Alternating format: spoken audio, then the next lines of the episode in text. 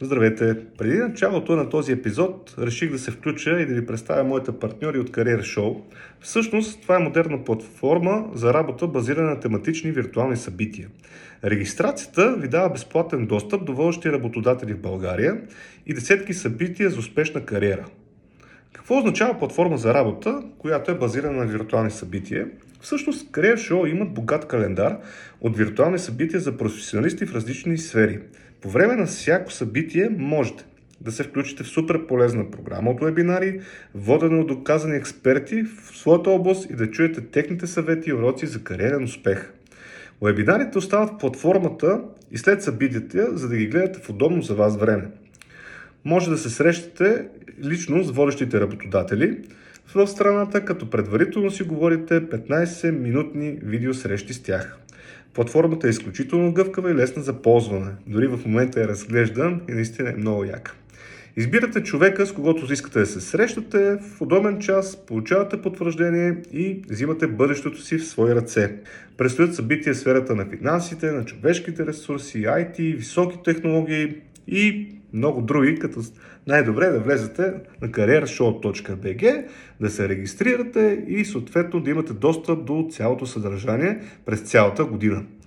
Линк за страницата на Career Show ще оставя и под този епизод, така че ще можете да го намерите. Здравейте, вие сте сгледи си работата, мястото, където си говорим за различните професии и как да бъдат успешни в даден област. Днес на гости ми е Мартин Колев, с който ще си говорим за неговата работа или неговата професия.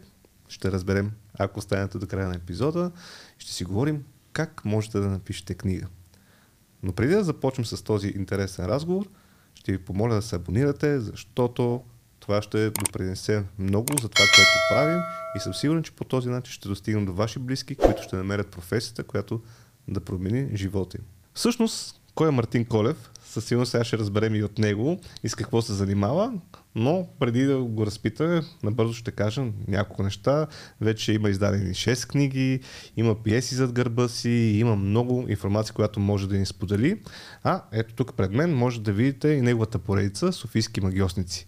Повече за цялата поредица и за това как всъщност става така, че ние да държим една книга в ръцете си, ще разчитам на Марто да ми разкаже повече и съответно да разберем. Здрасти, Марто. Здрасти. Първо искам да ти благодаря, че приема моята покана да дойдеш на гости в Гледай си работата. Много го оценявам и съм сигурен, че твоята професия писател, така можем да, да кажем за тази професия, е много интересна за хората, а пак за мен лично м- така е винаги било интересно как се случва това да държа с една книга в ръцете си, колко труд стои за това нещо, как се случва, как човек получава такова вдъхновение, така че много ще се радвам да, да ни разкажеш повече за твоята професия в този епизод. И аз ще се радвам да разкажа повече. Това с ам, пътя на книгата наистина е много интересно. Аз така ам, от време на време, докато наблюдавам някаква част от процеса, продължавам да си давам сметка да се очудвам, нали, бре, колко много хора се занимават с това нещо. Наистина много дълъг и вълнуващ път, поне за, за хората, които се занимаваме с, с книгите, нали, по някакъв начин сме обвързали живота си с тях. А, тъй като нали, спомена професия, професията писател, ми се иска да кажа, че а, мен ми е трудно да го възприемам по такъв начин, да използвам тази, тази дума за това, което правя. Обикновено по-скоро го ам, мисля като поприще или като работа, ако използвам нали, думата от заглавието на подкаста.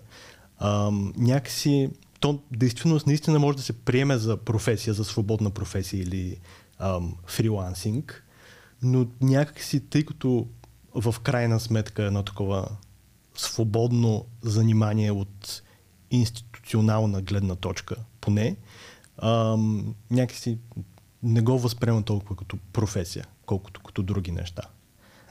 Да, ясно. Виж, около уточнение, това е много важно. Не? Кой как приема а, дадена работа. Ти може би точно това каза. Нали? Работа не е толкова mm. като, като професия.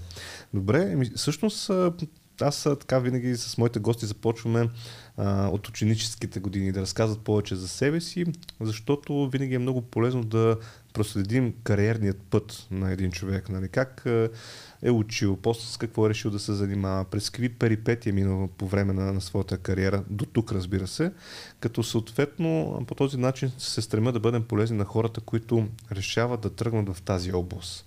А, или пък просто за хората, които пък гледат и им е интересно как така се случва да станеш писател. Mm. А, така че, нека да започнем от там. Първо да скажем, примерно ти откъде си, с какво си си занимавал, къде си учил, може би. Най- Добре. Ами, аз съм от Бургас, роден съм през 89-та и там учих в гимназията за романски езици Гасараковски, която е по-известна като френската гимназия от една песен.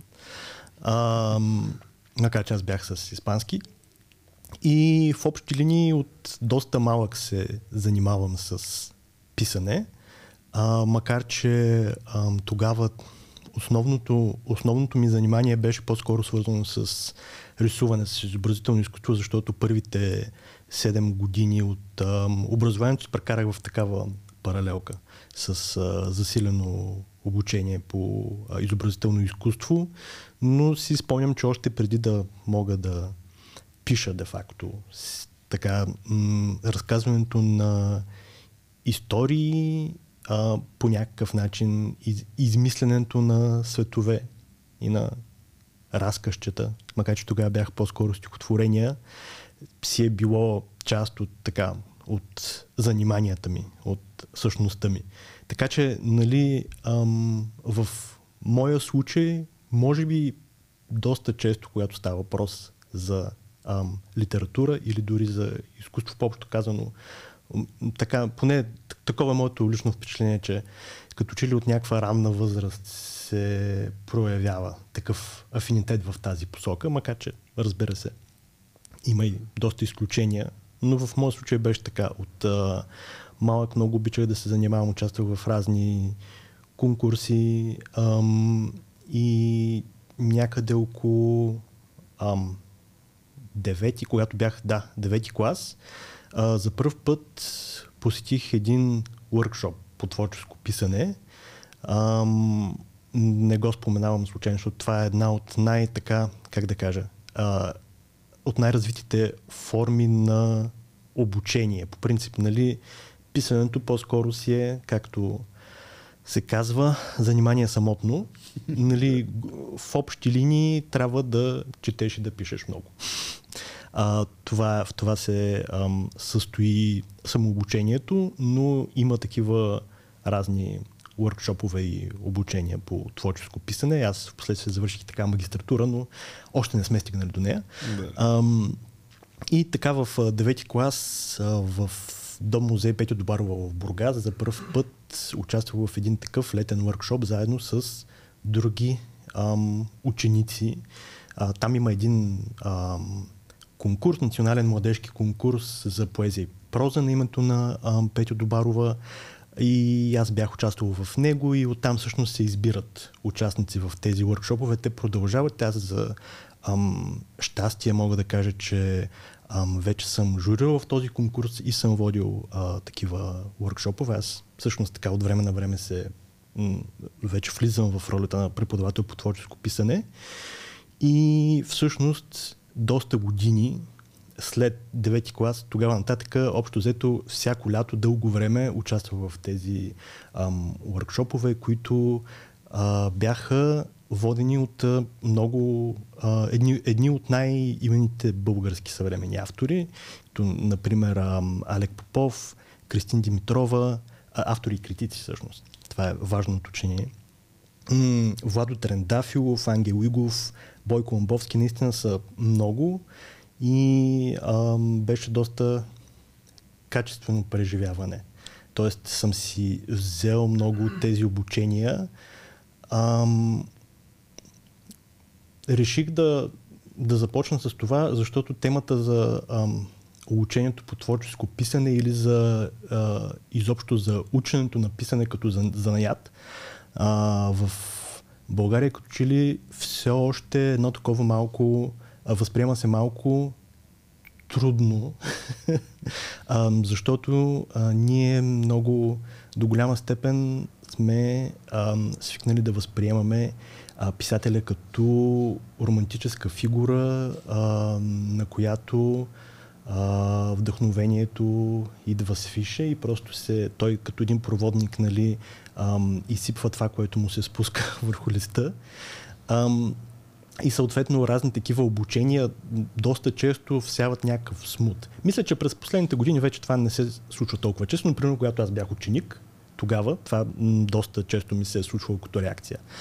А, някакси просто нали, очакваме да бъде само въпрос на талант, да не е свързано с работа, което разбира че звучи чудесно. Кой, кой, кой не иска да? Абсолютно, да. Това е мечтаната работа, нали? нали? Да. Всичко да ти се отдава, нищо да не правиш, е така хоп. Да, идват ти отръки, нали? Нещо там.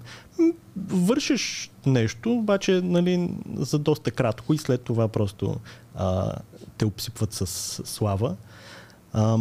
Но истината не е такава. В смисъл, възможно е да има някакви единични случаи на изключително ам, талантливи хора, в, които се занимават с литература или с друг вид изкуство, на които наистина им идва така. То в крайна сметка нали, този ам, романтически стереотип за твореца не е случайен. Той идва от някъде може би има такива хора, които без усилие им се случват нещата, но обикновенно нещата не стоят така. И аз за това обичам да го уточнявам, особено когато, например, ам, водя някакви занимания по творческо писане с, с млади хора и виждам в очите им как това много ги шокира, защото нали, те са свикнали така да, с, с този образ, който много често се среща по филмите, навсякъде общо взето, нали, когато се изобразя някакъв творец човек на изкуството, той така, нали, всичко е въпрос на вдъхновение, някакъв такъв ам, танц на несъзнаваното, който просто се от, отприщва някаква сила в него и всичко се случва. Той изведнъж нали, се разсънва и казва, а, написал съм 100 страници, а не е трябвало примерно да ги пише 6 месеца. Да, абсолютно потвърждавам. Дори в моите представи всъщност един писател, ако кажем такъв събирателен образ на, на изкуство, нали? един човек, който ще да пише, той се събужда с някакво вдъхновение, излиза на балкона, примерно пише 3 часа и вече е готов с книгата. Нали, горе-долу сигурно всички така си мислят, че се случва, да. но определено ти вече потвърждаваш, че не е така. Да.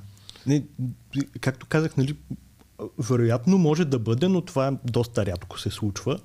А, и ам, много често, когато слушам някакви големи творци да, да говорят за, за процеса си, това се потвърждава от думите им, защото те ам, винаги, когато а, чета някаква книга за творческо писане или слушам примерно интервю с, с някой автор, те и, и ги питат дали кое е по-важно таланта или работата усърди, те винаги избират второто. И всъщност много често уточняват, че те не са толкова талантливи, колкото други хора и това им помага да продължава, защото по някакъв начин е възможно наистина талантът, каквото и да разбираме а, под тази мистериозна дума, а, да те възпира, защото нали, всички ти казват, ах колко си талантлив, ти казваш, ах колко съм талантлив, няма нужда да а, се опитвам повече, да инвестирам повече време и усилия, защото ми се получават нещата. И а, да, това е така едно, едно клише, което както се разбира, мен така доста ме афектира и а, обичам да го а, разрушавам, доколкото мога. Ми, хубаво е да даваме гласност си на това нещо, най-малкото, защото ако човек тръгне в тази посока да се развива, защото за мен, а, ти каза, това е работа, нали? по-скоро не, не го определям като професия, но ако някой тръгне да, да пише книги, той може да го направи както е, ако е на 15, на 20, на 30, на 40. Тоест, за мен няма възраст. И на 70 може да седнеш да пишеш книга, ако нали, mm-hmm. знаеш това нещо. Но може би е хубаво да знаеш откъде трябва да започнеш. Тоест, че има и някакви други неща. Не е просто да се събудиш и сега днес ще пиша книга и дава и започвам. Да. Ами съответно има и друго върху което трябва да обърнеш внимание. Добре, ти всъщност въобще така целият ти тласък към изкуството как го усещаш? Защото ти казваш в много ранна детска възраст и го усетил това нещо. А, има ли някой, който е подпомогнал тази част? Примерно някой в семейството? Има ли който се е занимавал с вид изкуство или пък с писане? Как така си тръгнал в тази посока? По-скоро това ми е интересно, което искам да разбера. Ами, а, да, е, майка ми а, беше актриса, т.е. работеше като актриса, но това е се преориентира професионално, когато бях много малък. Т.е. аз имам съвсем откъсъчни спомени от това. А, и баща ми пък а, си също се занимаваше с писане, но така на любителско ниво. Той а, вече има издадени книги, но ги, това беше в, на по-късен етап. Вече аз бях а, почнал да издавам, когато и той а, реши да рискува в тази посока. Но със сигурност нали, в а, такава среда съм се развил. Не бих казал, че те са го поощрявали съзнателно особено, вероятно защото от опит знаят, че а, нали, заниманията с изкуство са по-скоро така м- една авантюра. И всъщност това е, беше главната причина да започна с уточнението, че не го възприема съвсем като професия, защото за да можеш да си позволиш да продължаваш да пишеш, обикновено трябва да го правиш паралелно с нещо друго, което ти го позволява а, чисто финансово. Ам, но така или иначе, да, аз съм израснал в такава среда, освен това нали, на генетично равнище. Вероятно е оказало някакво а, отношение, така че със сигурност оттам тръгват нещата. Да, Предполагам. Винаги ми, винаги ми е било интересно нали, как човек се насочва в даден област. Това е също една от мислите на гледай си работата, да се опитаме възможно много информация да има за различни професии, за да може по всяко едно време, дали е млад човек, дали е човек, който иска да се преориентира, да има информация да се насочи към даден област. Защото е възможно в тези ранните години, които може би така се заражда с какво ще се занимаваш много-много години напред, а, не винаги достига тази информация. И mm-hmm. затова разпитвам и, и всички гости, нали, как се започне, нали, не е случайно това от ученическите години, защото за мен това е мястото, където можем да помогнем дори. Тоест, човек завършва, примерно, някакво образование, тръгва към висшето си образование. Някъде, ей, там, да каже, бе, кое е това нещо, което следващите 20, 30, 50 години ще правя, нали? за да може максимално много време човек да се занимава в дадена област, за да стане много успешен в нея. Поне аз така вярвам, че така трябва да влагаш много усилия, много време, за да може това нещо в един момент така да ти се отдава много и хората покрай тебе да усещат това нещо. Т.е. да даваш много висока добавена стойност от а, своята работа на хората, които са около теб. Добре, а, да. ти каза вече там в 9 клас, имаш тази идея, хареса ти това, ходиш по разни събития, които са свързани с, с писане. А, започваш ли да тогава да, да се заражда това, бе, ще почна да пиша книги и ще започна това да е нещо, което да се занимавам?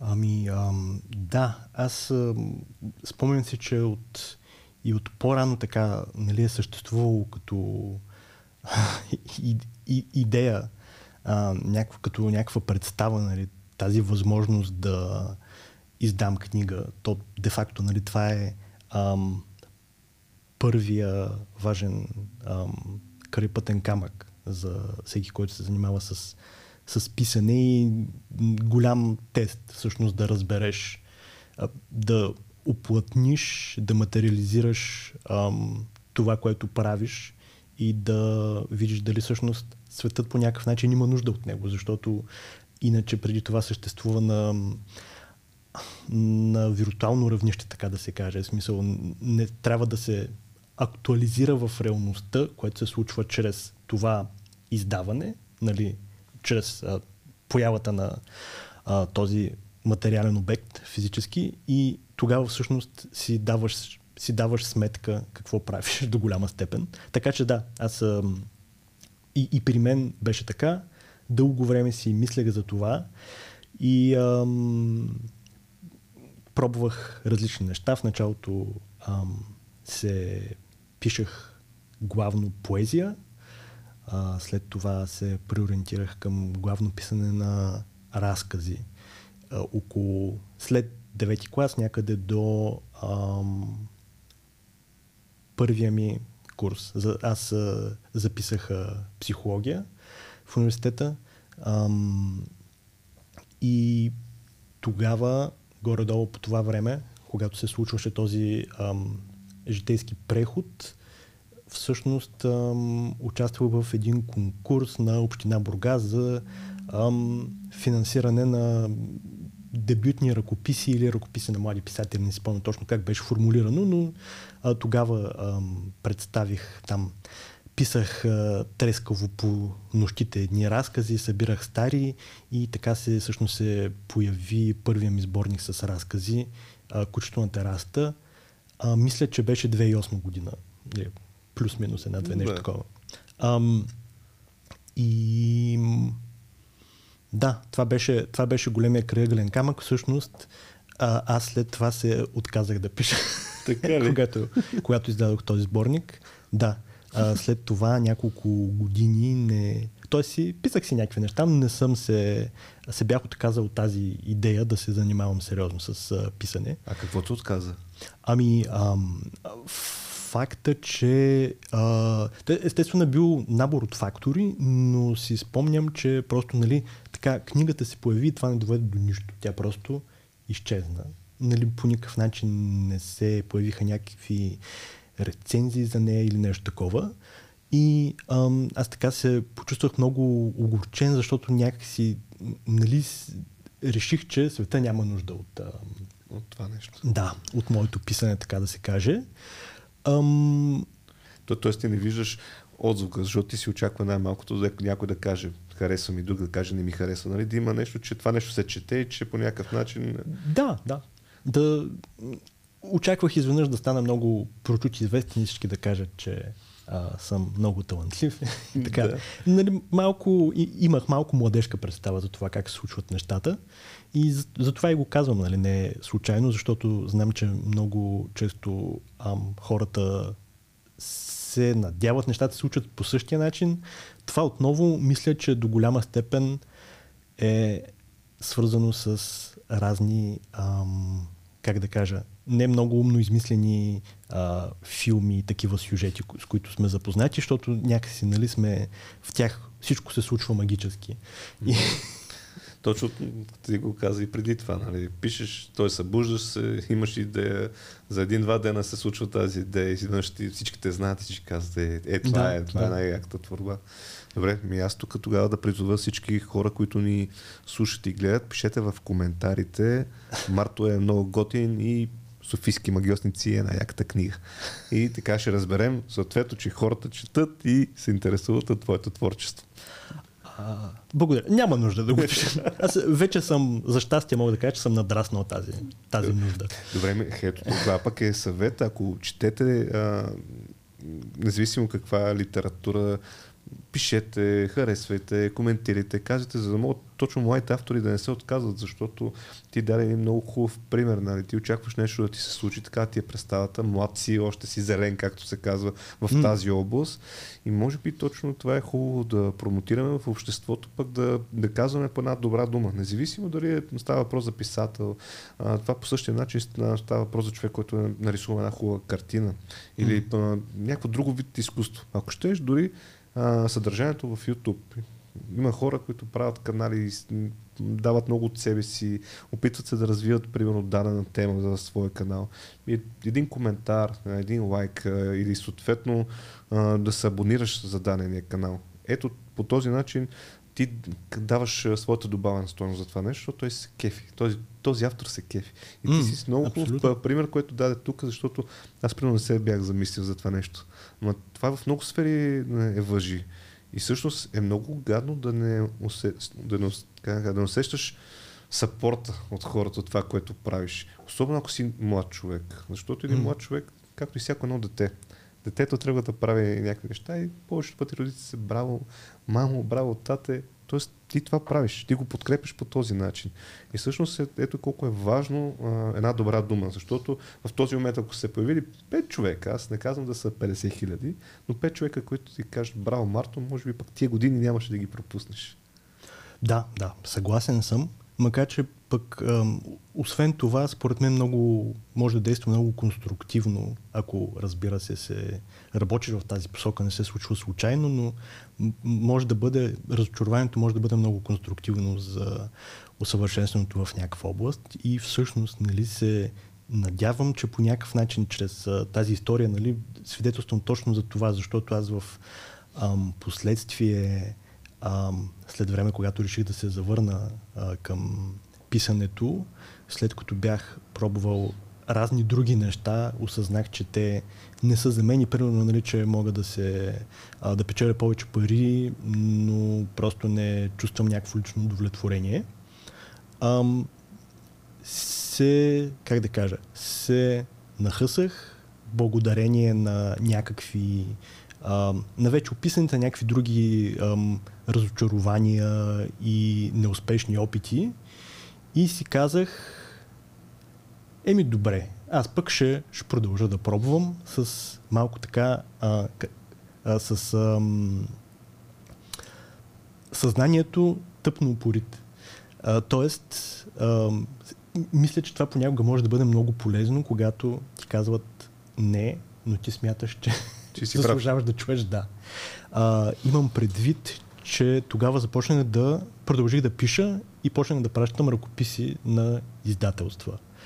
А, и те не ги приемаха, но аз продължавах да пиша и да им пращам, докато не се случи а, това, което се случи. И ам, отново не казвам това случайно. А, мисля, че това е много, много важно като майндсет. В а, такива ситуации, ако искаш да продължаваш да се занимаваш с а, това, което по някакъв начин те удовлетворява и те изпълва като личност, а, че трябва да, трябва да настояваш дори ако чувстваш голямо а, огорчение от резултата.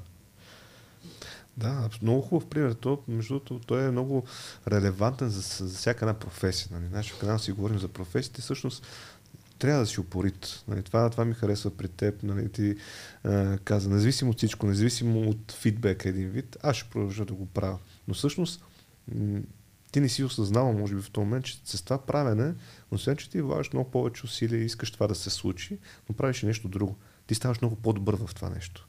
Защото ти даваш все повече от, от това, което можеш. Mm-hmm. С следващия разказ, с следващия даваш още повече, защото казваш, е, сега ще стане. Е, сега ще стане. И това наистина, майндсет е много важен. Нали? Човек да не се отказва. Има трудности, навсякъде има трудности, но човек не трябва да се отказва пред тях. Добре, а ти всъщност, тръгвайки към университета, си избираш като а, специалност психология. А, имаш ли те защо го правиш? Защо точно пак психология? Защо не си избрал, примерно, физика или знам ли нещо друго? Ами а, да, имам идея. А, аз всъщност не исках много да се да уча това, само че баща ми е психолог. И оттам а, тръгнаха нещата. Аз последствие исках да а, се развивам, да развивам образованието си в друга посока и всъщност той така стана.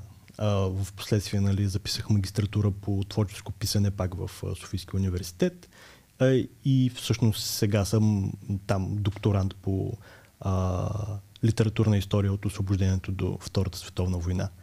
Така че, нали, с, ам, как да кажа, с малко а, трудности и заобиколни маршрути по пътя, в крайна сметка стигнах там, където мисля, че ми е мястото, но а, пък същевременно в никакъв случай не възприемам а, времето, годините на бакалавърската си степен като някакво пропиляно време, защото а, психологията е а, нещо, което много ми помага в писането и не само е много обогатяваща наука и дисциплина, по принцип. Да, тък ще да те питам дали това ти помага за, книга, за книгите, които, които пишеш, но то всъщност да, сигурно ти помага. А, абсолютно, да. По принцип аз съм на мнение, че ам, всичко ти помага за писането, защото можеш да интегрираш опита от а, всяко друго занимание, наука и прочие.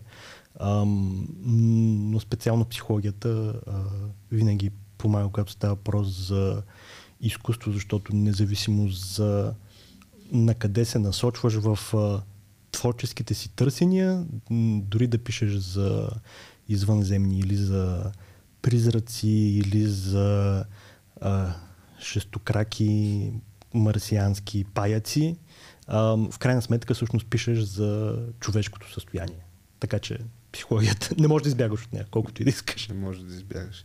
Добре, ето още много пак хубава идея, която може да извадим. Нали? Ако човек се насочил към това да пише книги или му хрумва това нещо, ето, примерно, хората, които са завършили психология или които учат психология, това е нещо, което пък може много да им помогне нали? за това нещо. Защото да. това пък е другото, което а, така не ми е харесало през годините и сега имам възможността да си го кажа пред по-голяма аудитория, е, че всъщност излизайки от университета, много хора казват, а, учих там нещо си, но то няма никаква файда от тази цялата работа. И хубаво да, защо стоя там 4, 5, 10 години, колкото трябва да учиш. И ето това е, това е кофти. Защото това е кофти за самия човек, т.е. това е пропиляно време. А, кофти е за хората, които са преподавателите там. Учителите са, за мен, това е една от най-така отговорните, сериозни и важни професии.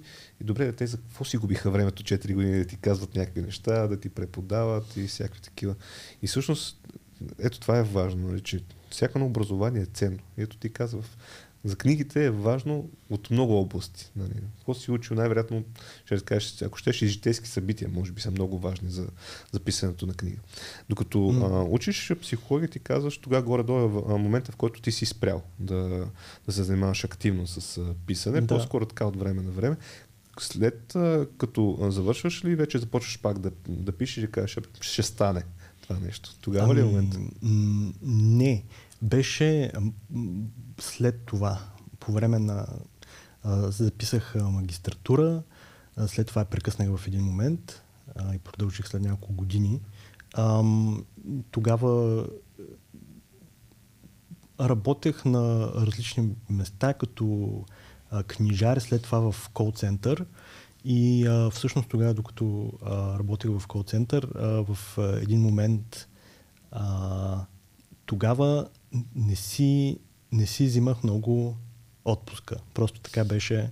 Нямаше много, много отпуска.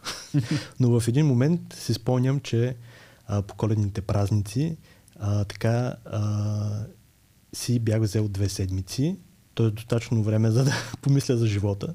Тогава и, и изведнъж осъзнах, че съм много, много недоволен от а, мястото, на което се намирам в живота си.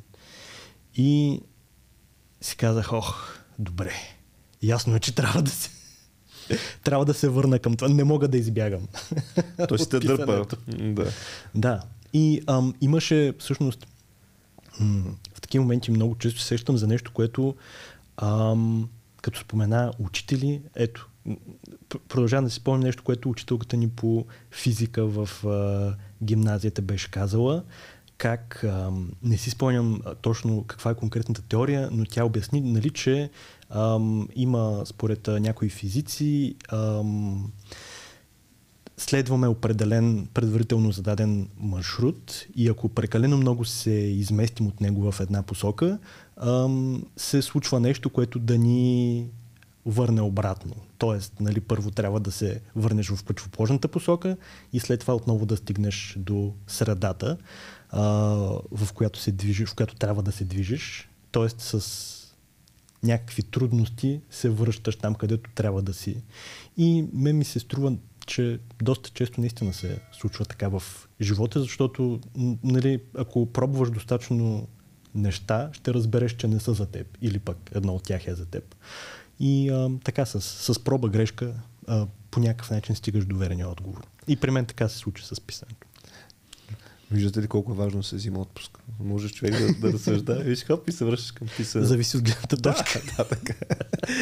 а, добре. А, ми, ми става, така ми става все по-интересно. Твоята история е доста интересна, как през цялото време, независимо от перипетите, ти Абе, нещо си сте бута към писането и абе, там трябва. Това си е твоето нещо.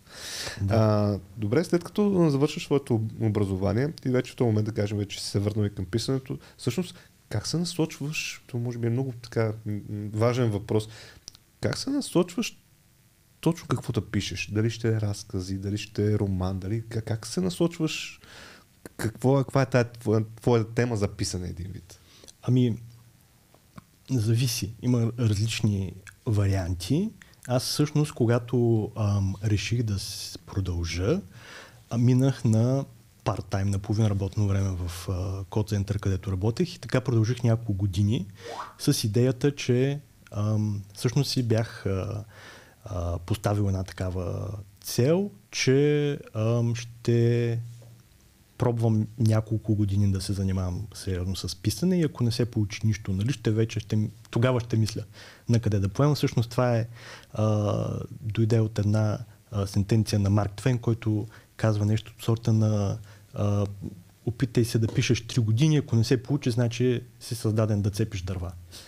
И а, аз общо дето нещо такова направих. А, тогава издадох всъщност втората си книга, един сборник с а, микроразкази, който се казва Микро, през 2016 и а, реших да се опитам да напиша роман. А, по принцип това е така следващия краягален камък в а, развитието на един писател или по-скоро на един белетрист. И е нали, нещо, едно такова много страшно нещо, много страшно начинание. Аз всъщност се бях опитвал преди това да пиша не малко пъти роман, но никога не се беше получавало, защото просто си е един а, едно много дълго пътешествие. Имаше една много а, хубава мисъл в тази връзка на Стивън Кинг, който казваше, че нещо сорта на, че романа е някаква дълга, може би тягостна връзка, разказа е целувка с непознат в мрака. Тоест, нали, така, романа е нещо, което си изисква ангажиране а, и сериозни, дълготрайни усилия. И всъщност тогава за това реших да пиша роман, който всъщност е Софийски магиосници. Ам, през 2016 започнах да а, работя на половина работно време и през другото време да пиша. И ам, беше а, ужасно. Просто наистина беше един много тегъв период, защото ам, понякога се получаваше, друг път не се получаваше, но си казвах, нали, няма, продължавай. А, това е... Аз очаквах да е такъв период. В смисъл, бях а, с такава нагласа, защото ам, просто има, а, как да кажа, има такива обстоятелства, когато трябва да минеш през нещо много мрачно, за да стигнеш до светлината в другия край. А, на преживяването аз го възприемам тези периоди по начина по който а, древните алхимици ги наричат нигредо. Тоест, тъмния период, преди който се а, идва светлината, от която се появява философския камък и разни други чудеса, с които те се занимават. А, но нали, трябва, да, трябва да минеш през матилката или през The Dark Night of the Soul, тъмната а, нощ на душата, както казват а, англичаните. И а, това беше един такъв период, доста а, неприятен, досаден. Спомням си, че имах едно корково табло, на което си а, там си лепя проекта, по който работя, смисъл разни записки или главите, а, отделните сцени и така нататък. И там си бях сложил една а, бележка с а, цитат от а, Нил Гейман, а, който беше кажи на а, мозъка си, на, на, да, кажи на мозъка си да млъкне и продължавай да пишеш. И просто си го гледах всеки ден и продължавах. То, нали, беше така м- доста м- до голяма степен тази трудност произхожда от факта, че аз всъщност не знаех дали правя нещо смислено. И естествено и, и хората около мен не го знаеха и не, не бях сигурен дали ме подкрепят или не, защото това си малко как да кажа, вървиш в плаващи пясъци и не си сигурен дали ще стигнеш до някъде от другата страна. Но то, нали, така се, така се случват смислените неща. Не се случват лесно и с гаранция. Трябва да рискуваш. И ам, в крайна сметка този риск в случая а, беше успешен, но както казах, преди това съм пращал други ръкописи, те не са довели до нищо. Тоест, нали, не е като да нещата да са се случили от първия път. Но а, написах романа, Всъщност, когато го написах, а, той беше ужасен, аз се отказах от него, но а, света, в който се развива действието, света на софийските магиосници вече доста а, ме беше очаровал, а, защото то е нещо като паралел на нашата реалност с места като шесте кюшета, друг мост, който се намира под а, Орлов мост и е, един такъв свят, който, ам, и, в който има много потенциал. Така че продължих да си мисля по него, а, пробвах там да пиша други неща, но след това си казах, не, искам да, искам да се върна към този свят и го в общи линии го пренаписах. Ам, това е а, всъщност една много друга важна част и важна тема от а, писателския процес за мен е именно а, процеса на редактиране по същия начин, по който ам, сме склонни да си представяме твореца като ам, някакъв, някаква романтическа фигура, на която всичко идва с фише, а, така си представяме, че писането или изобщо творчески акт е просто нещо, което се случва така веднъж. Отново виня филмите за това, защото там виждаш един човек, който сяда, пише и казва готово е. И нали то излита към Да, и вече всичко е супер. А, а в действителност, ам, когато напишеш нещо, когато напишеш ам, черновата или първия драфт, това е началото на процеса. След това идват редакциите, които са много по а, досадната, дълга и, и тегава част, но всъщност това е, това е истинското писане. Общо взето преди това се пишеш за удоволствие.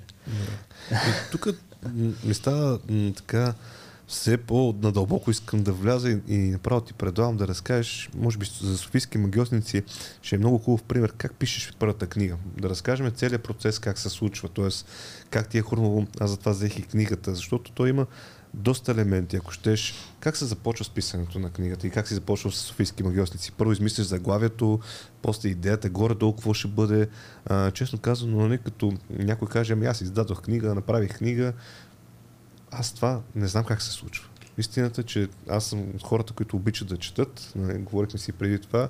Смятам, че така чета доста, но го правя вечер, за съжаление, не ми остава другото време. Mm-hmm. И аз какво правя? аз чета различен вид литература, съответно хващам една книга, която съм избрал и започвам и чета. Тоест никога не съм се замислил как това нещо човек е седнал и го е написал, защо го е направил, как го е направил, какъв труд е, колко време. Нали? Тоест тези подробности никога не са били важни за мен.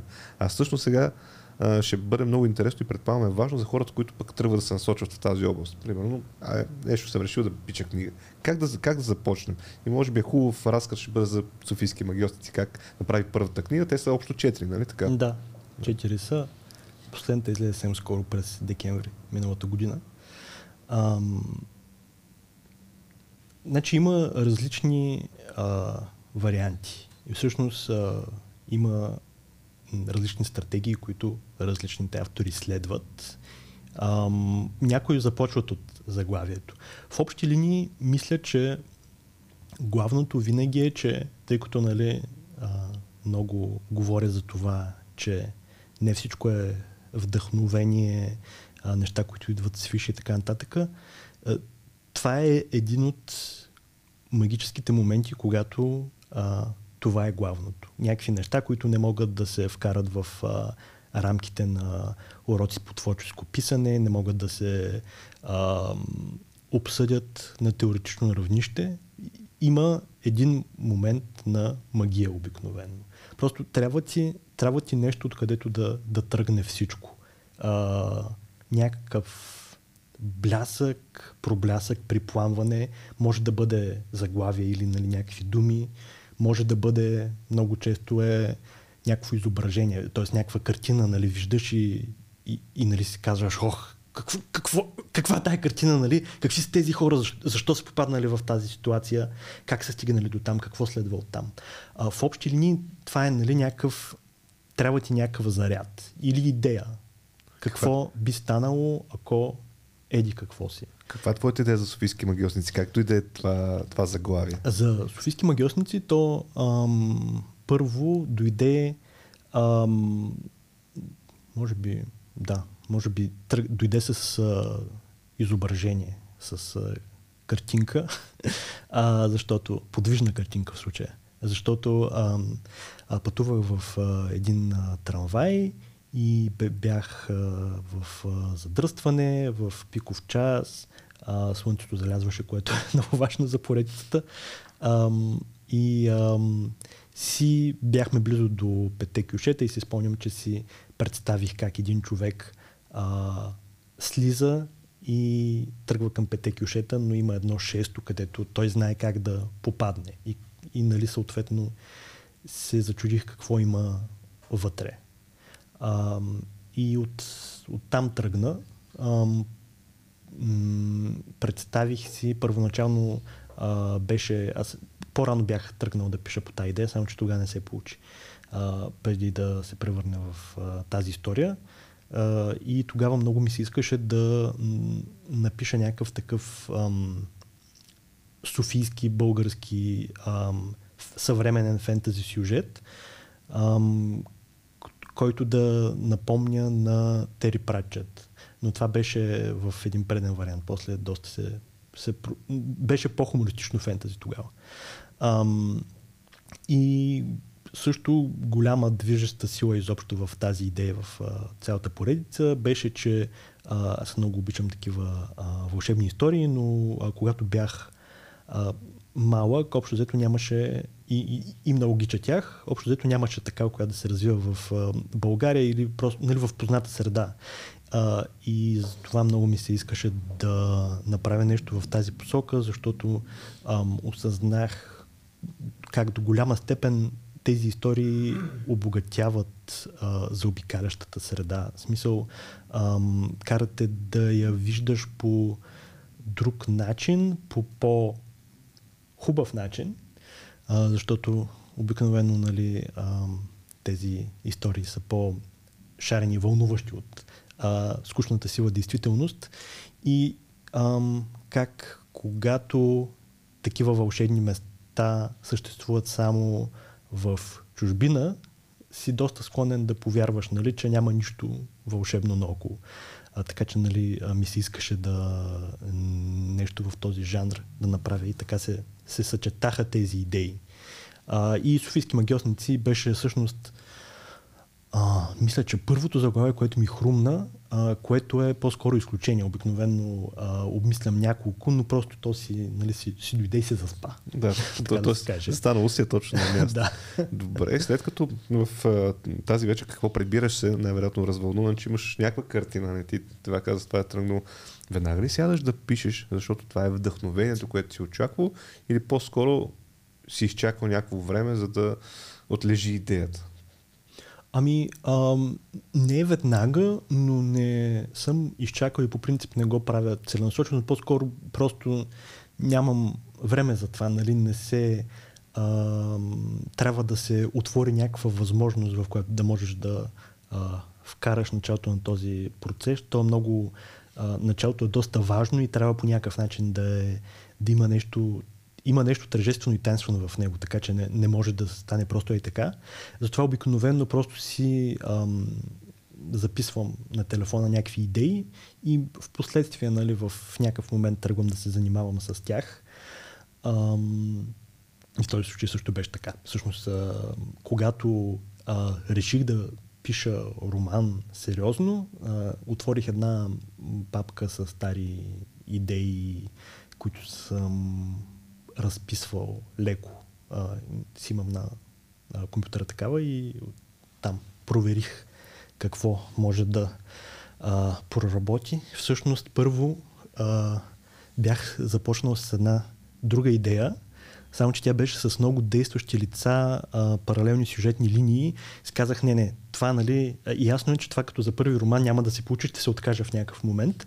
Затова ще пробвам нещо по-просто и кратко, и в последствие станаха четири книги. Да. да, то някакъв път така става. Това ще е много мъничко, много бързичко, много еди. Да. А, добре, а всъщност може би тук вече да, да влезем. Как се пише? Тоест ти каза, вече имаме някаква идея, имаме това нещо. Как го правиш? Сядаш в къщи, вкъщи на, на лаптопа или се опитваш да се усамотиш на друго място или ходиш сред природата? Какво, как става самото писане? Ами, в общи линии става, може да става по всеки начин. Тоест, а, нали, искам да направя уточнението, че каквато и формула да дам, тя ще работи за много малко хора, вероятно. В общи линии трябва да откриеш как работи при теб, ако искаш да се получи. То, за съжаление, общо взето става пак на метода проба-грешка. Ам, обикновенно помага помагат ритуалите и повторението на ситуацията. Тоест, помагат да си имаш място за писане, някакви такива обстоятелства, които се повтарят, нали, са а, приятни, нали, да се усамотиш, да създадеш някаква атмосфера, а, но не е задължително.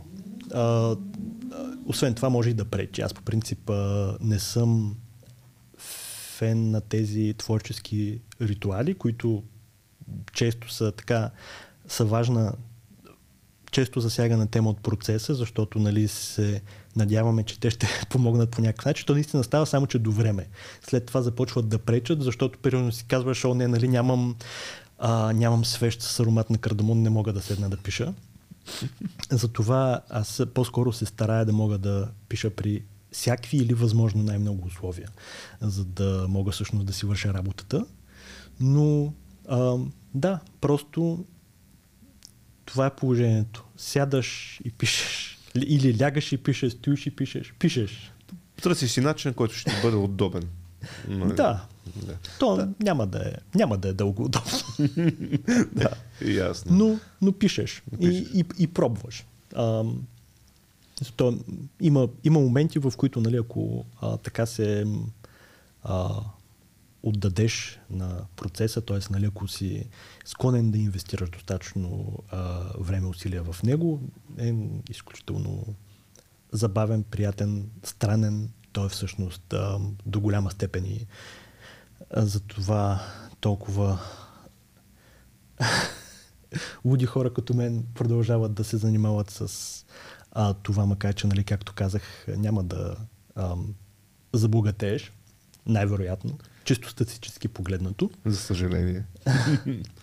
да, но а, всъщност по време на а, творческия процес, освен че правиш това, което правиш, примерно, нали, създаваш а, някакво а, литературно произведение, разбираш много за себе си, откриваш а, кътчета на собственото си несъзнавано или на света, за които не си подозирал и ам, всъщност пътуваш и навън, и навътре. И много, много, може да бъде много обогатяващ процес. Да. А случва ли се някой път да а, всъщност така да, да толкова надълбоко да влезеш в а, историята, която искаш да разкажеш, че да след някакви часове да осъзнаеш, че ти продължаваш да пишеш. Тоест, предполагам, че като всяка една работа, сядайки да пишеш, някакъв път му пишеш половин час, един час, нали, зависимост от нали, въобще как се чувстваш, бе, най-вероятно има много фактори. Но има ли някакъв път толкова да, да влезеш в историята, така в един момент да, да нахуе в теб това, което искаш да изразиш на листа хартия и да се усетиш след някакви часове, че всъщност много дълго време го правиш? А, ще започна с а, вметката, че по принцип а, така един час писане, примерно, не е един а, астрономически час. И както казва а, един от любимите ми режисьори Дейвид Линч, който е и художник, той казва един час рисуване се равнява на 4 часа. Тоест, нали, трябва ти време да излезеш от света, да влезеш в един друг свят и да почнеш всъщност наистина да се вгубиш достатъчно, че ако обстоятелството го позволява, че продуктивно да, да свършиш някаква работа. А без, ако пък ако тръгнеш да се разсеваш, нали, примерно пишеш на лаптопа си и а, си казваш я да проверя нещо в Google, нали, което ми трябва. След един час разбираш, че всъщност дори не си влязъл в Google, защото си влязъл в Facebook и след това в Instagram.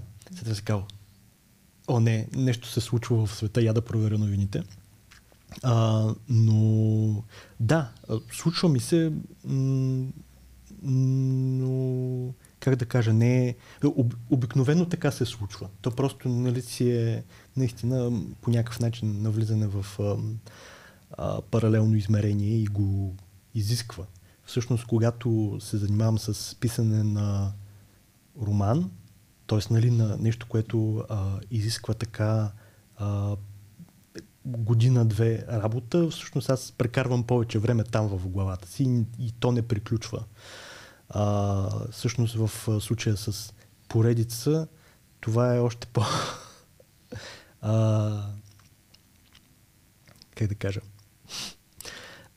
Още по-забавно да речем, защото а, всъщност продължава докато не приключиш с поредицата, поне при мен беше така. И м- дори когато приключвах една книга, героите, историята продължаваха да си съществуват заедно с мен да. вътре и а, така доста м- доста специфично, когато осъзнаеш, че прекарваш повече време някъде другаде, а не в а, околния свят. И, но, но е също така и много любопитно, защото по някакъв начин все едно съществуваш под, работиш под прикритие някъде другаде. Имаш си ам, имаш си тайна. А, Мерил Стрип а, казва, че а, всеки път, когато нали, работи върху някакъв образ, си измисля тайна, която този персонаж има и никой друг не знае. В смисъл, измисля си тайна. Може да е нещо съвсем глупаво тип, нали, веднъж открад, открад, отидох на интервю в подкаст и откраднах едно малко глобуще. Да. Обаче никой не го знае и ти, но ти го знаеш. Това ти дава някаква, някаква сила. А, и с, с писането също е така. Нали, казва ти как, какво пишеш сега и ти кажеш, а, не знам. да, добре. Също ти каза, пишеш си на лаптопа най- най-често, нали, там си ги хвърляш въобще всички идеи. Но ти пишеш, пишеш и най-вероятно в един момент започваш да се връщаш, за да видиш как, какво се случва, какво си написал, за да вържиш примерно едната с глава с другата. Всъщност това ли е начинът на писане на книга? Защото не си представям как започваш от, от, един, от началото до края и както, както си го измислил, така е станало. Тоест, това е още време, което ти трябва, за да можеш постоянно да се връщаш в предишни глави, в предишната история, какво се е случило, за да навържиш цялата книга. Ами, зависи. Може да се, понякога се връщам, друг път нарочно не се връщам, защото знам, че ако се върна, никога няма да стигна да продължа достатъчно нататък. А, так, с, общо взето с а, времето, с опита поне, аз така се а, разбирам как да процедирам, пак е по-скоро един такъв гъвкав процес. Трябва а, да знаеш кога да спреш, да се върнеш, кога можеш да си позволиш да продължиш или кога няма смисъл, защото ам, по принцип има, а, нали, когато се занимаваш с, с един такъв проект, а, има една инерция, която набира скорост. Ти искаш да продължаваш напред. Само, че с, така, с ам, придобиването на опит разбираш до някаква степен, то няма как да го знаеш предварително, но можеш да предугадиш как всъщност трябва да възпреш тази инерция и да спреш, защото ако продължиш в посоката, която си начертал, след това ще трябва да а, пишеш наново всичко. То, защото докато пишеш, историята се променя, героите придобиват плътност и а, много често а, се изправяш пред, поне аз се изправям а, винаги, когато става въпрос за роман поне, пред една такава м- дилема а, дали да продължа да ам, контролирам напълно ситуацията или да се съобразя с ам, героите. Второто е правилният отговор, по-добрия вариант, само че е по-тегъв, защото това значи, че трябва да ам, промениш начина по който продължават нещата, освен това после трябва да се върнеш да промениш други неща. Защото просто те, както казах, те придобиват плътност и характер и ти разбираш, че това, което си им отредил като един демиург а, да им предстои, да им се случи, може би всъщност вече просто не е, е безсмислено.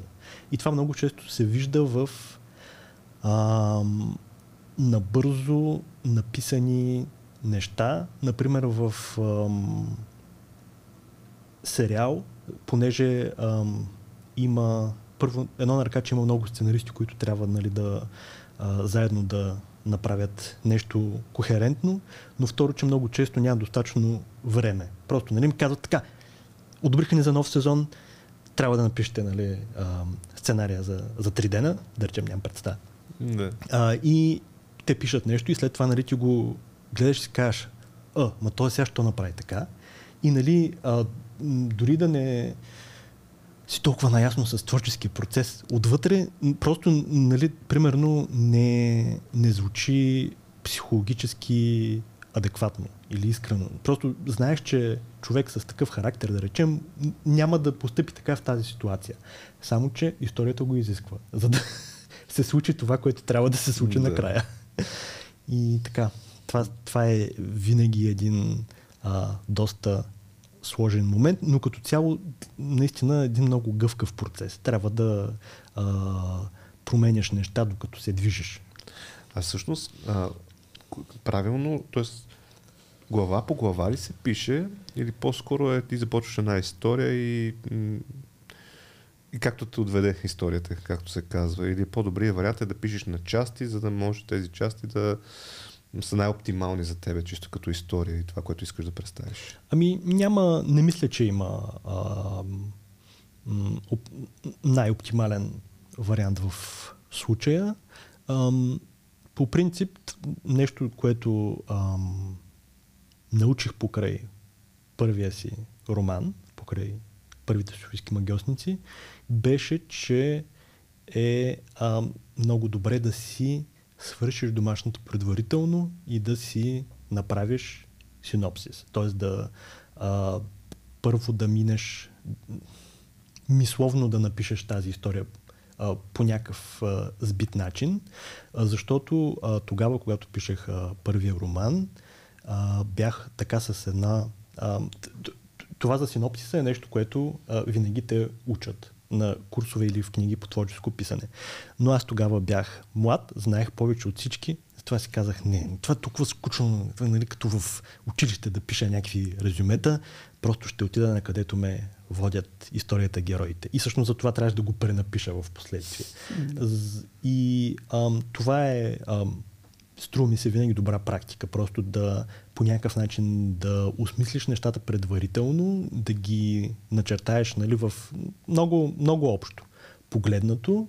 А иначе, а, после как пишеш, а, има различните истории изискват различен подход, различни автори предпочитат различен подход. Има такива, които пишат началото и края и след това а, мъдрят какво да стане в а, средата.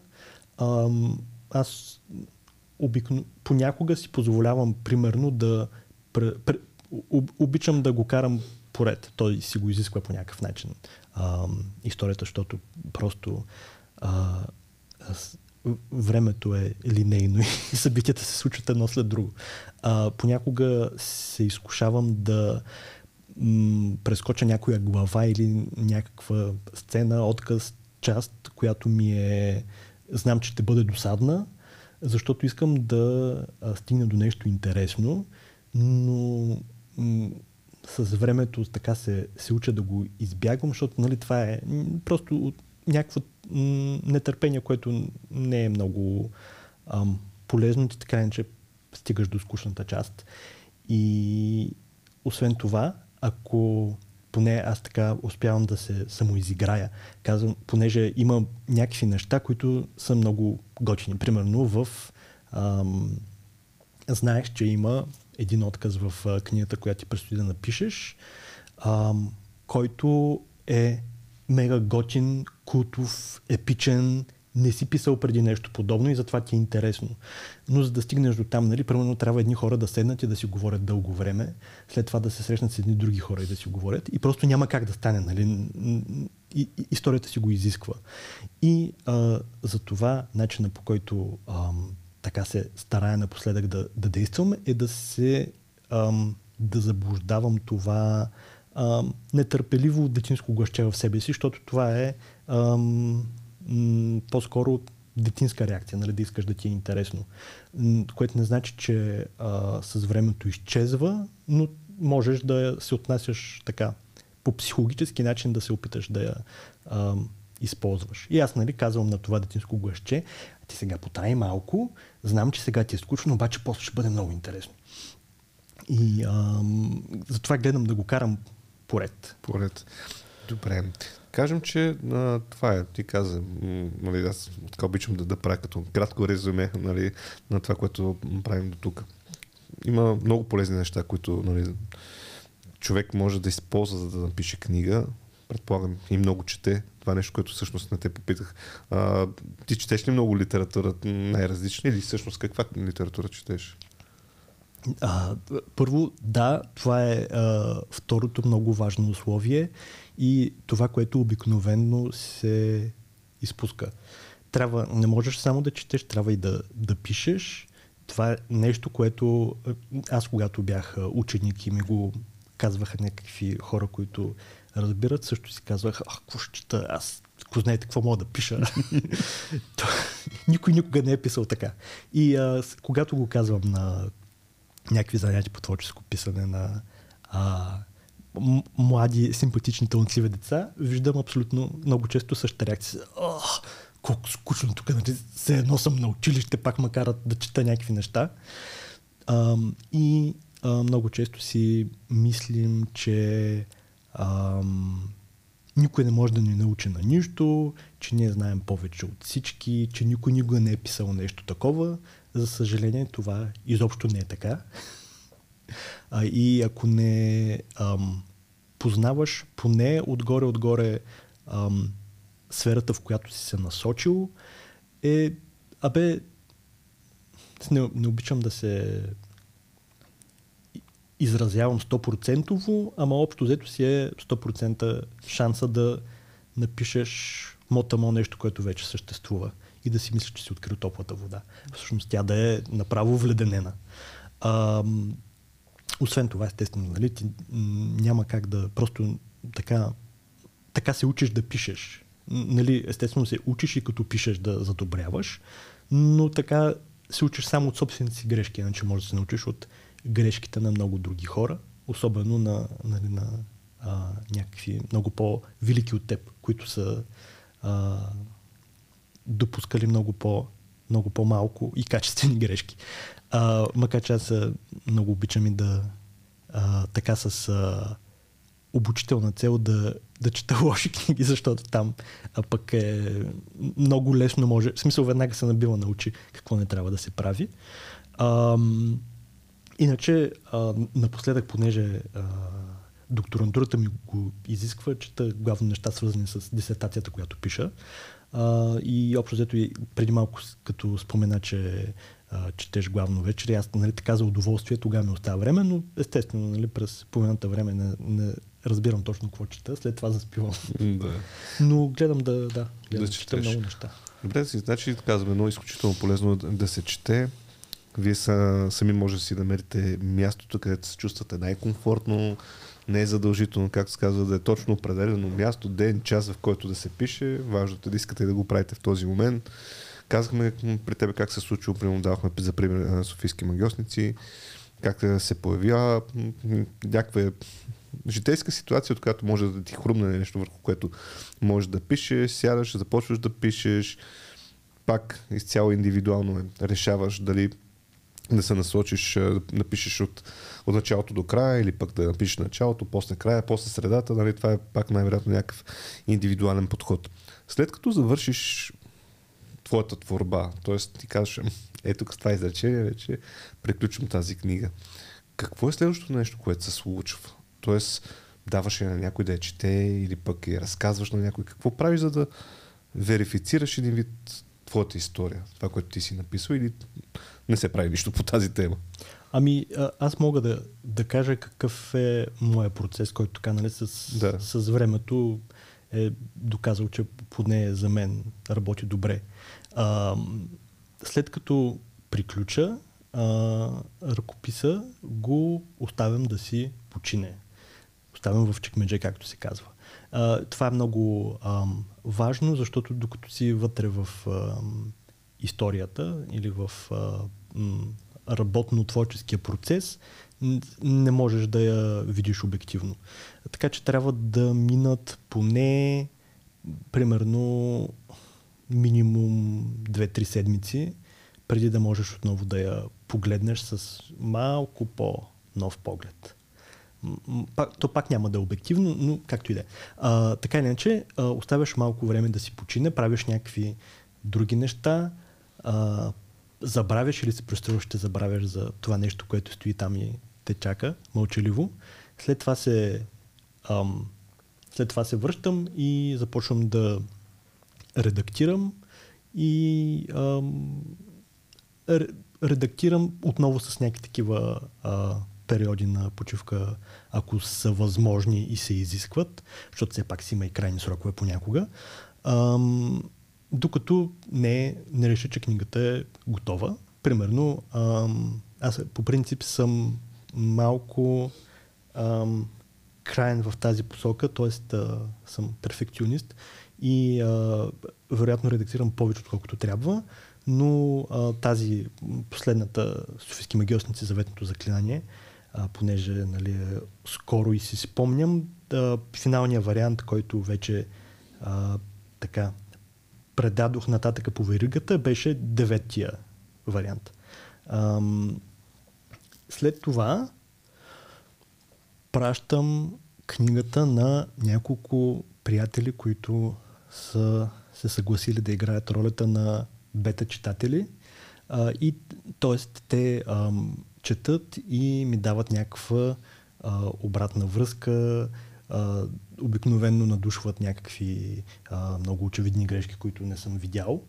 А, и така, нали, това са първите читатели.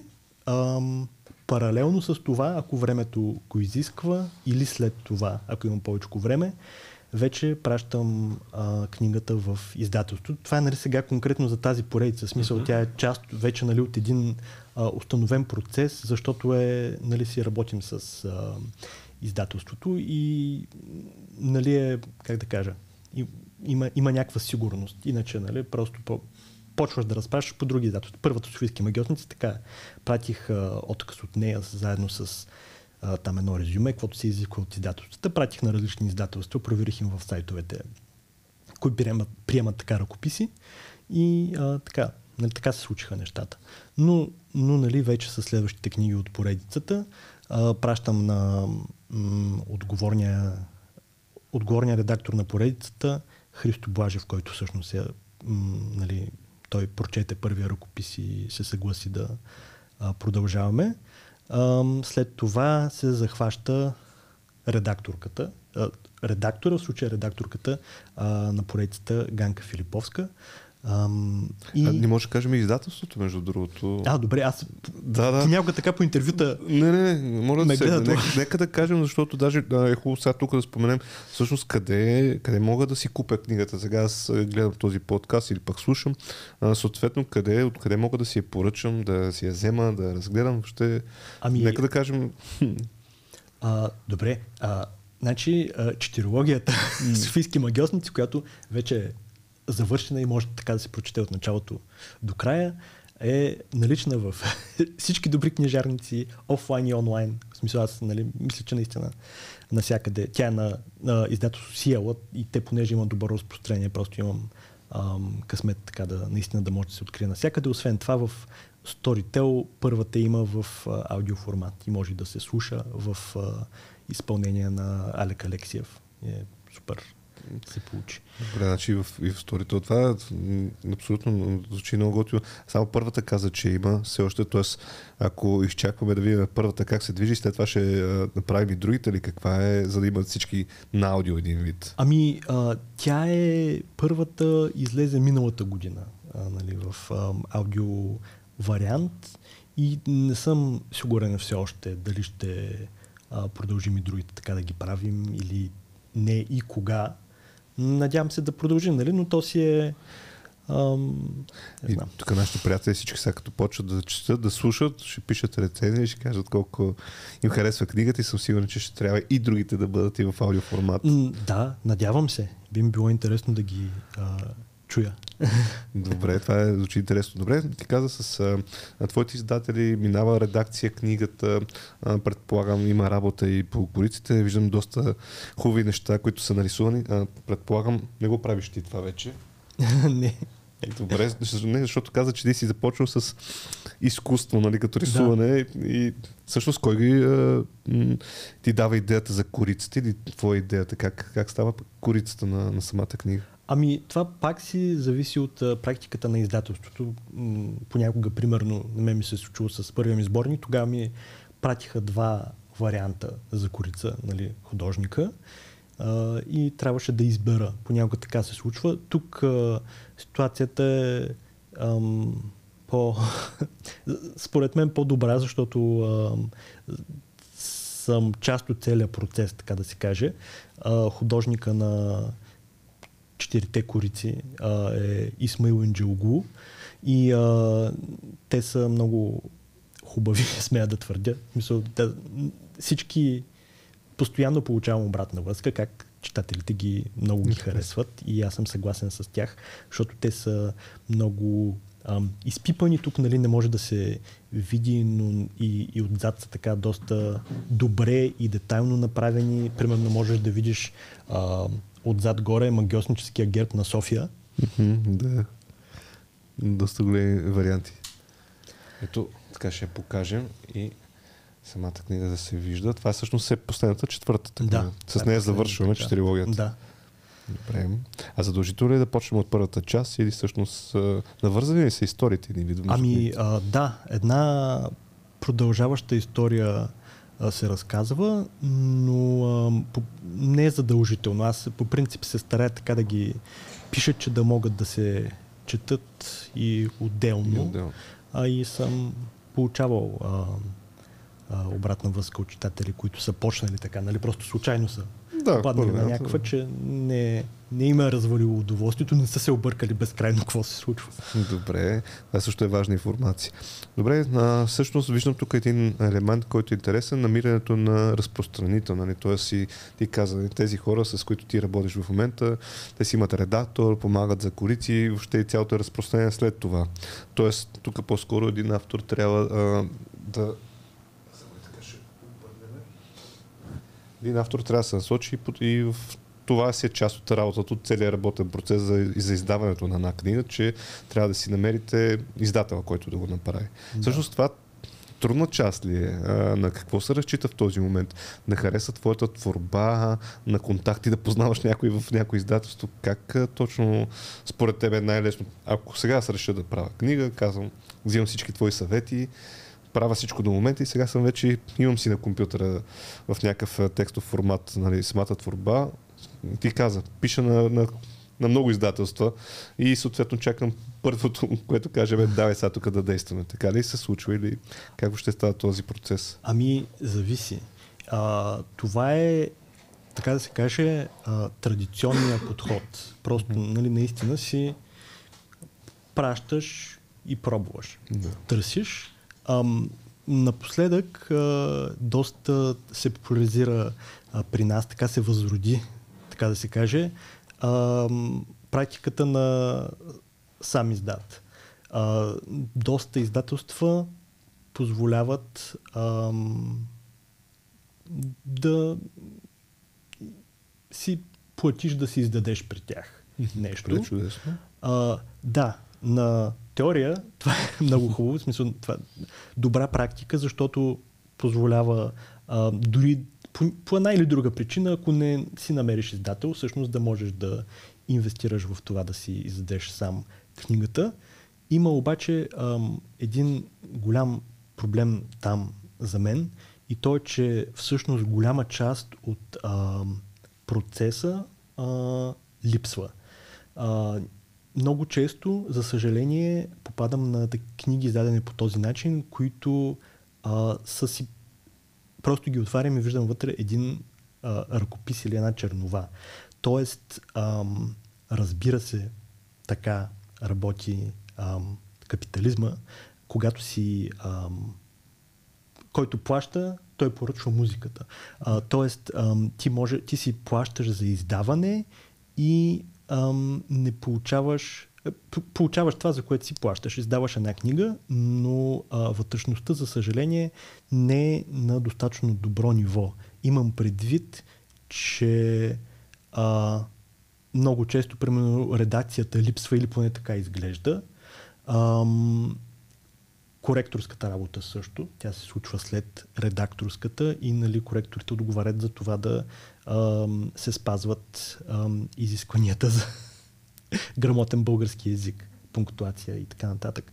А, и за съжаление много често при тази опция а, наистина просто се издава някаква книга, която не, а, не, не, не е готова все още за издаване. Не изглежда завършена, може би. Да, да и най-вероятно и нали, заради това издателствата, ако нали, автор е пробвал преди това да я праща по а, по-традиционен начин, нали, не са я приели. А, така че нали, това не го казвам, защото не, не мисля, че този метод не си заслужава. Той просто наистина е толкова популярен, че а, няма изглед това скоро да се промени. А, а го казвам, защото а, хората, които пребягват до него, трябва да имат предвид, нали, че може би трябва допълнително да а, си търсят а, редактор или да пробват с бета читатели. Тоест, нали, не, не трябва а, мечтата, която много добре разбирам, просто така, а, ох, как искам да си издам книга, нали, да ам, не зависи от обстоятелствата. Трябва да а, се стараем все пак да а, изпълняваме мечтите си по някакъв такъв а, търпелив а, и обмислен начин, за да можем все пак после да се гордеем с тях. А всъщност, колко време, ага, ти можеш пример с някои от, от твоите книги, колко време отнема, то разбира се, много субективно, то много зависи каква е книгата и всичко, но примерно за тебе, за софийски магиосници, колко време ти отне от започването на книгата, докато я видиш пред себе си в този формат? Ам, ами, първата част, нали, за която по-скоро говорихме, а, по-рано говорихме в тая насока, ако започнах сериозно да я пиша в а, края на 2016, нали, споменах, че преди това се занимавах малко с нея, но то беше наистина а, м- недостатъчно. Но когато започнах сериозно в края на 2016, тя се появи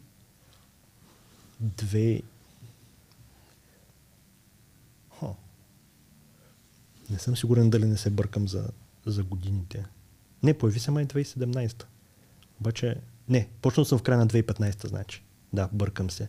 Така че, може би, година и половина, две. Някъде, общо взето, да. средно там а, се движа като а, период, макар че това е нали, до голяма степен, защото ам, как да кажа, в случая с, с тази поредица, нали, аз си твърдо си бях поставил като първи приоритет писането. И т.е. Нали, ам, винаги това беше на първо място и а, съответно се, се случи по-бързо, отколкото иначе. Нали, ако няма как да а, избегнеш някакви а, задължения, ще отнеме повече време.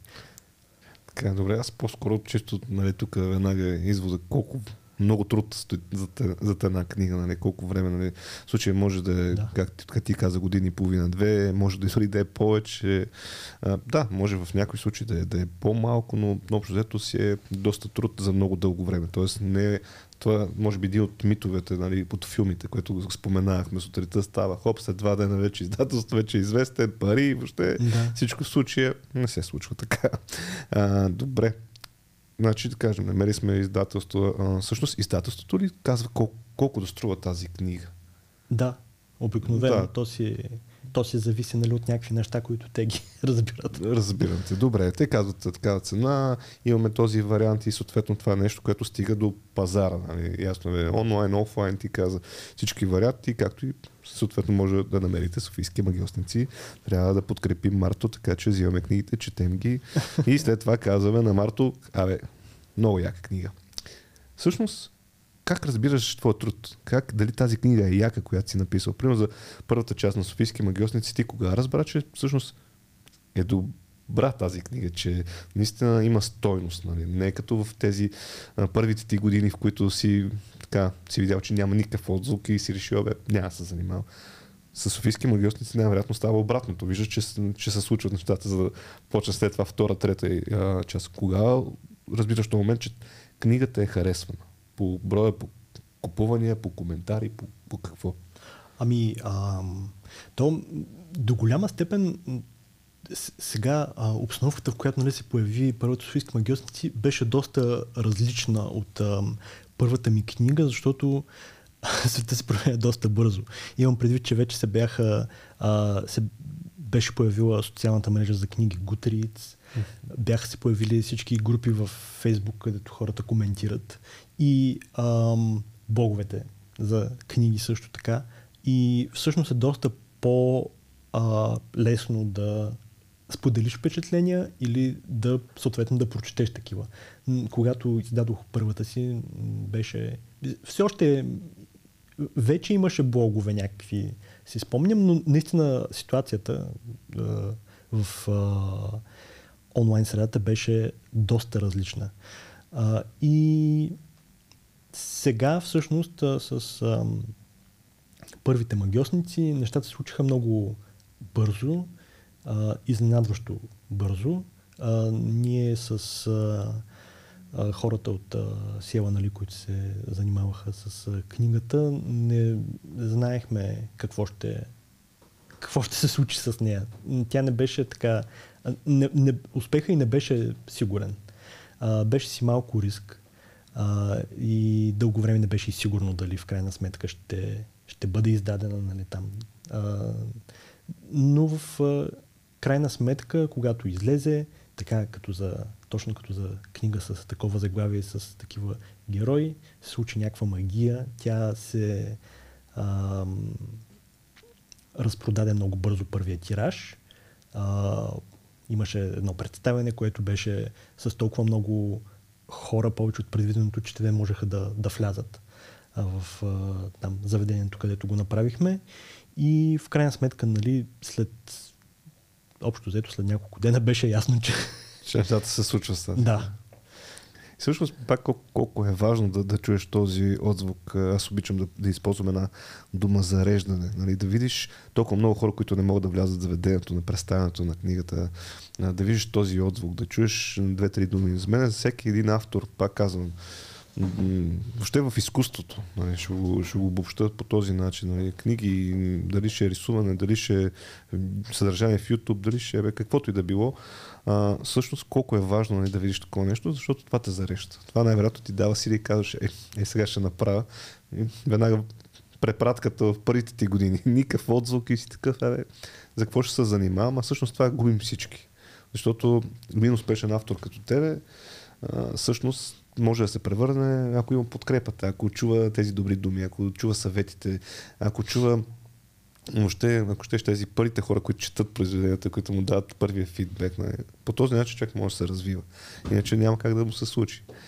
Добре, ти виждаш на този отзвук, най-вероятно това те зарежда и съответно вече мислиш и върху другите книги. Опитвам се нали, да, да разкажем така историята нали, за всеки един, който тръгна да се занимава. Може би тук изводите, които аз си вада, ако тръгна да правя книга някой ден. Нали, първо да съм подготвен за колко труд, всички стъпки, които ти каза, като м- неща, които трябва да направи човек, за да може да, да напише и съответно след това издаде книга. Не е паднало студиото, веднага да кажем, не се притесняйте, но има и такива Няма неща. Димитров. Просто ни чакат много хора, които искат да видят а, книгата на Марто Софийски магиосници, четирите книги, заради това се случват тези шумове. А, и а, нали, минаваме всички стъпки, които, които ти си казал. И това, което си взимам аз за мен от, от този разговор, който водим до момента, че не трябва човек да се отказва. особено хората на, на изкуството, като ние засегнахме дори темата, ясно, че това не се прави за пари. За съжаление, нали, казваме хората на изкуството, абе, трудна работа. По-скоро, ако беше, трябва да работиш и нещо друго, за да можеш да пишеш книги. Нали, така. А, дано това се промени, защото това за мен пък е много ценно. Нали. А, как кажа, колко много хора можем да се вдъхновим от една книга, да вземем някаква част от нея, да, да приложим живота си, ако щеш, или да, да се чувстваме добре. Защото много често аз си признам, че един от начините да релаксирам е да чета книги. Това е нещо, което а, ме спасява от стрес. Нали, има различни методи, хората всеки си открива за себе си. Mm. При мен едно от нещата е точно това когато вечер чета, аз ти казах, много често се случва късно, опитвам се поне един час да чета всяка вечер. Горе-долу, този един час ми е момента, в който съм такъв, абе, забравям за всичко, което се е случило и се, преди, преди да заспа се чувствам добре, нали, като съм прочел някакви неща. А, така, а, твоята история се надяваме, че така ще е полезна за хората, които искат да, да се занимават в тази област. Всъщност ти какви са ти следващите идеи? Имаш ли вече, защото ти казахме с тази четирилогия завършваш а, тази част от, твоето писане. Как, върху какво работиш? Имаш ли вече нови идеи за нова поредица или за нов роман? Как се така, вдъхновението откъде идва?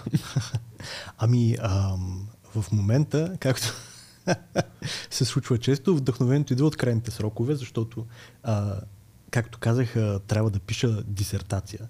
Така че а, следващия проект, който ми предстои тази, тази година а, и а, част от следващата, ако всичко върви по план, е нали, насочен към а, не към художествена, а към академична литература.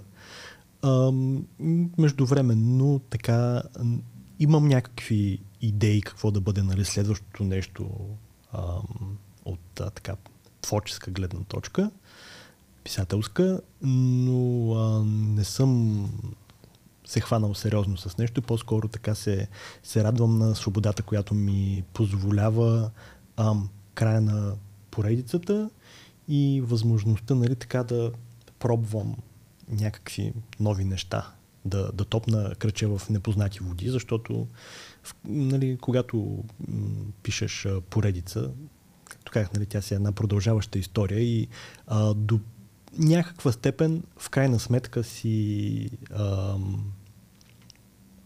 плуваш в едни и същи води. Така че сега е сега до голяма степен се възползвам от възможността да а, науча някакви нови неща за себе си, да пробвам, да пробвам нови нови думи и светове. Добре. А, тук ми хрува. Ме ми, веднага ми хруват идеи за следващата поредица. Пернишки магиосници и всякакви други шегува се, разбира се. А, а ти как а, така бягаш от този свят на написането на книги? Тоест, какви са твоите хобита, които правиш за развлечения? Аз казах, нали, аз примерно от развлеченията ми е да чета. А, а, а твоите какви са? Нали? Защото едва ли пак е да четеш? Ами, а, всъщност, е, е, аз съм. А, така ли, добре. Да, много, много обичам то. А, за, за щастие, а, в някакъв момент, когато нали, си, съм предобрил, примерно съм писал цял ден, след това вече нали, просто очите ми казват не. Знаеш, нали, с, с, с, с възрастта така. Да. А, почваме да ставаме по, по-мъдри, може би, от, а, от немай къде.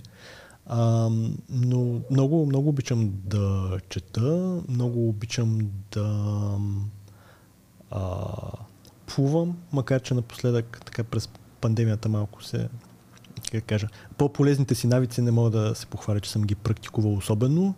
А, много обичам да готвя също така и да меся хляб. Ам... Какво друго обичам да правя? Напоследък много а, ме кефи да играя Final Fantasy 14 и да, така да, да убивам разни чудовища. да се бъркаш пак в други светове. да. Добре. Всъщност, имаш ли си идол писател? Имаш ли някой, на който така, или пък някакви автори, на които се възхищаваш и които така, също ако ще черпиш вдъхновение от тях? А, имам много, да. а, много, от които черпя вдъхновение, а, по-малко такива, които са ми идоли.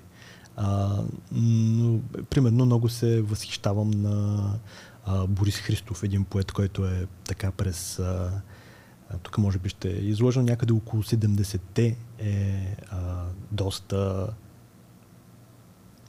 популярен а, и в а, последствие се малко като, като Селинджер се, се отдръпва от а, публичността и ако не се лъжа сега, просто живее в едно селце в а, планината.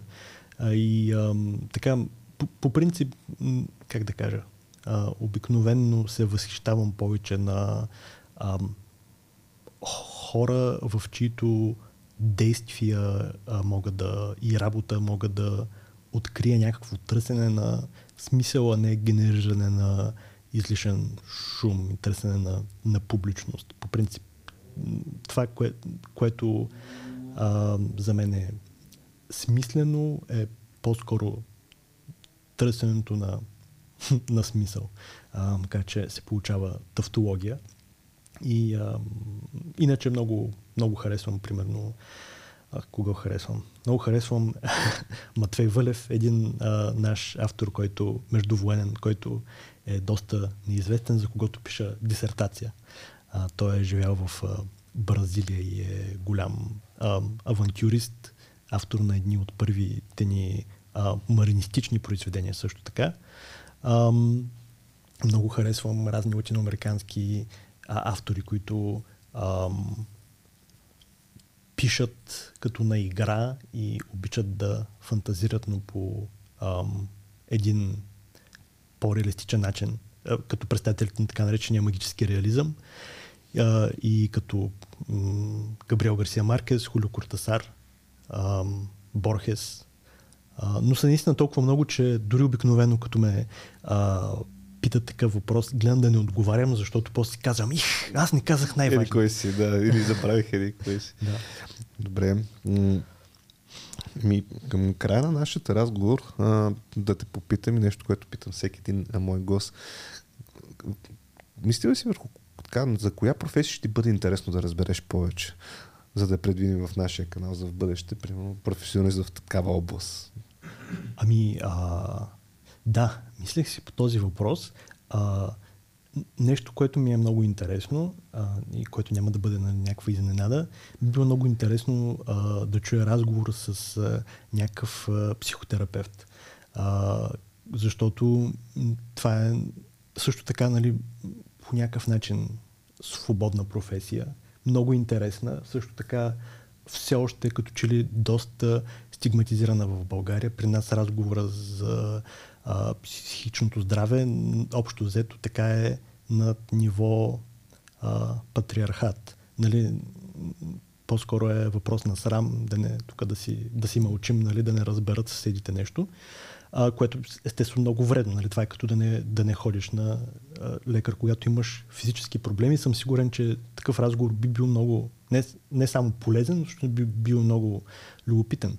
Ам, какво друго си мислех? Ами, например, а, че би ми било много интересно да чуя разговор с някой архитект, защото това е нещо, което ми е интересно, но нали е едновременно така хем изкуство, хем точна наука. Тоест... И си е доста отговорно, нали? Да, да, добре. Иначе ще, ще предвидим и такива. Също имаме а, нали, с психотерапевт също за, за бъдеще ще го предвидим. С психолог имаме а, вече епизод. Нали, там засегнахме доста от тези теми.